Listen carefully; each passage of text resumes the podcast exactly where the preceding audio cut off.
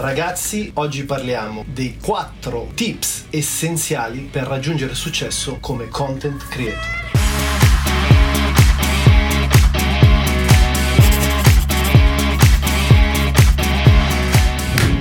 Ciao ragazzi, ciao a tutti, nuovo video qui, attenzione oggi da Chiang Mai, anche se non si direbbe dal contesto, ho improvvisato uno studio perché oggi volevo parlarvi dei 4 tips essenziali per raggiungere il successo come content creator. In questo canale si parla spessissimo di content creation, di creatività, di viaggio, di digital nomadism, di crescita personale, quindi mi raccomando se ancora non sei iscritto iscriviti immediatamente al canale. Tematica del giorno, 4 consigli consigli essenziali per raggiungere il successo come content creator professionista. Partiamo dal primo suggerimento, piattaforma, platform social network. È molto probabile che se tu segui il canale o comunque se sei finito su questo video sappia già che cosa sia un content creator o a quale tipologia di content creator tu appartenga. Per riassumerlo, se non avessi ancora questa informazione, un content creator fondamentalmente è un creativo che opera sul digitale con un focus specifico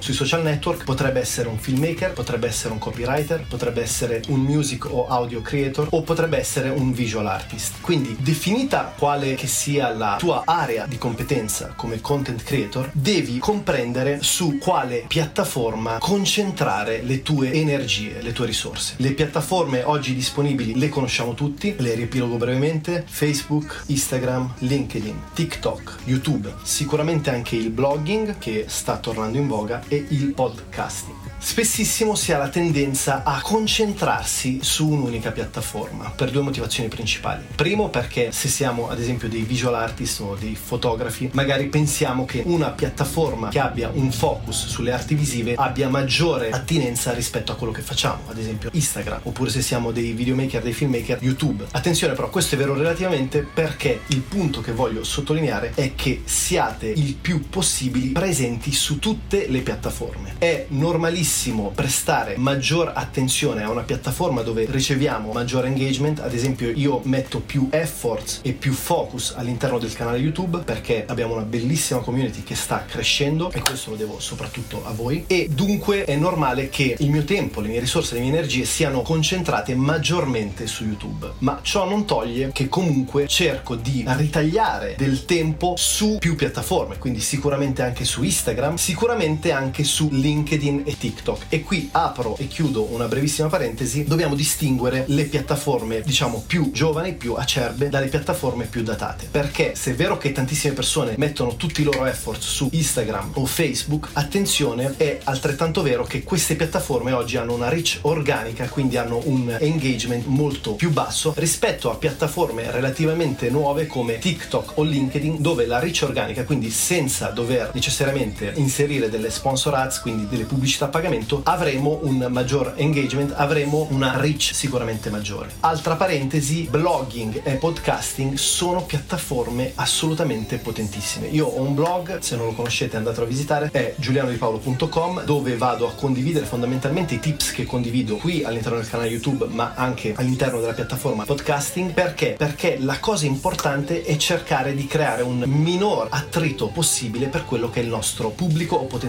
pubblico. Ci sono persone sicuramente che preferiscono leggere, quindi andranno su piattaforme di blogging, sul nostro sito personale magari realizzato con WordPress piuttosto che su medium.com. Ci sono persone che preferiscono ascoltare, quindi il podcasting è una forma sicuramente molto potente per arrivare alle persone e infatti sta esplodendo sempre di più anche qui in Europa e nello specifico in Italia perché l'audio si dice che sia il video futuro perché abbiamo minore frizione nel dover ascoltare dei contenuti piuttosto che doverne fruire anche a livello livello visivo, possiamo ascoltare un podcast o un audiolibro mentre facciamo la spesa, mentre siamo in palestra, mentre siamo in macchina, mentre stiamo camminando. Avete compreso il concetto? Quindi assolutamente cerchiamo di riporre le nostre energie e le nostre attenzioni su tutte queste piattaforme, dando maggiore attenzione alla piattaforma dove avremo maggiore engagement, ma senza dimenticarci di mantenere un certo equilibrio per la distribuzione dei nostri contenuti. Secondo tip molto importante, il posizionamento sul mercato. Questa è una tematica un po' complessa da definire, ma cercando di riassumerla in modo molto molto breve, per posizionamento di mercato intendo quale problema stai risolvendo, qual è il problema del tuo potenziale pubblico e per l'appunto quale è la tua risposta a questo problema. Io come content creator ho fatto tantissime cose, ho iniziato, per chi mi segue lo sa, sicuramente ho iniziato come musicista, sono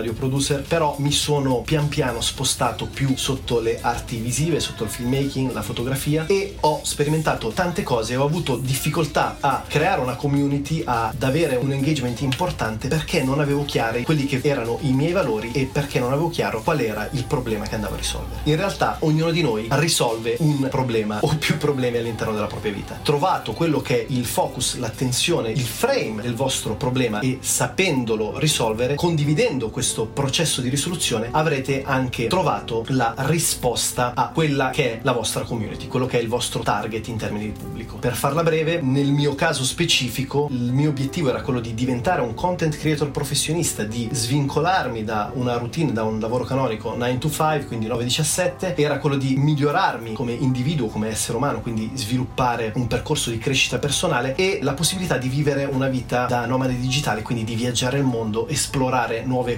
culture e utilizzare il viaggio proprio come lifestyle, come stile di vita. E avendo trovato risposta a quelle che erano le mie difficoltà, a quello che era la problematica, quindi come trasformare la mia passione in un lavoro, come diventare un content creator professionista, come far sì che questa attività potessi svolgerla digitalmente e viaggiare per il mondo, come condividere il mio percorso di crescita personale, è esattamente quello che documento e faccio costantemente all'interno di questo canale YouTube, all'interno del podcast Giuliano Di Paolo Podcast, all'interno del mio blog Giuliano Paolo.com e via dicendo. Quindi dovreste fare esattamente la stessa cosa. Dovreste fare un percorso di reverse engineer, quindi di andare a capire quello che è stato il vostro percorso di vita professionale e capire quale problematica abbiate risolto e semplicemente condividere questo processo trasformativo all'interno dei social network. Fatto questo avrete identificato quella che è la vostra potenziale community. Promozione. Attenzione, quando si parla di creatività, di content creation, la maggior parte delle persone hanno il focus esclusivamente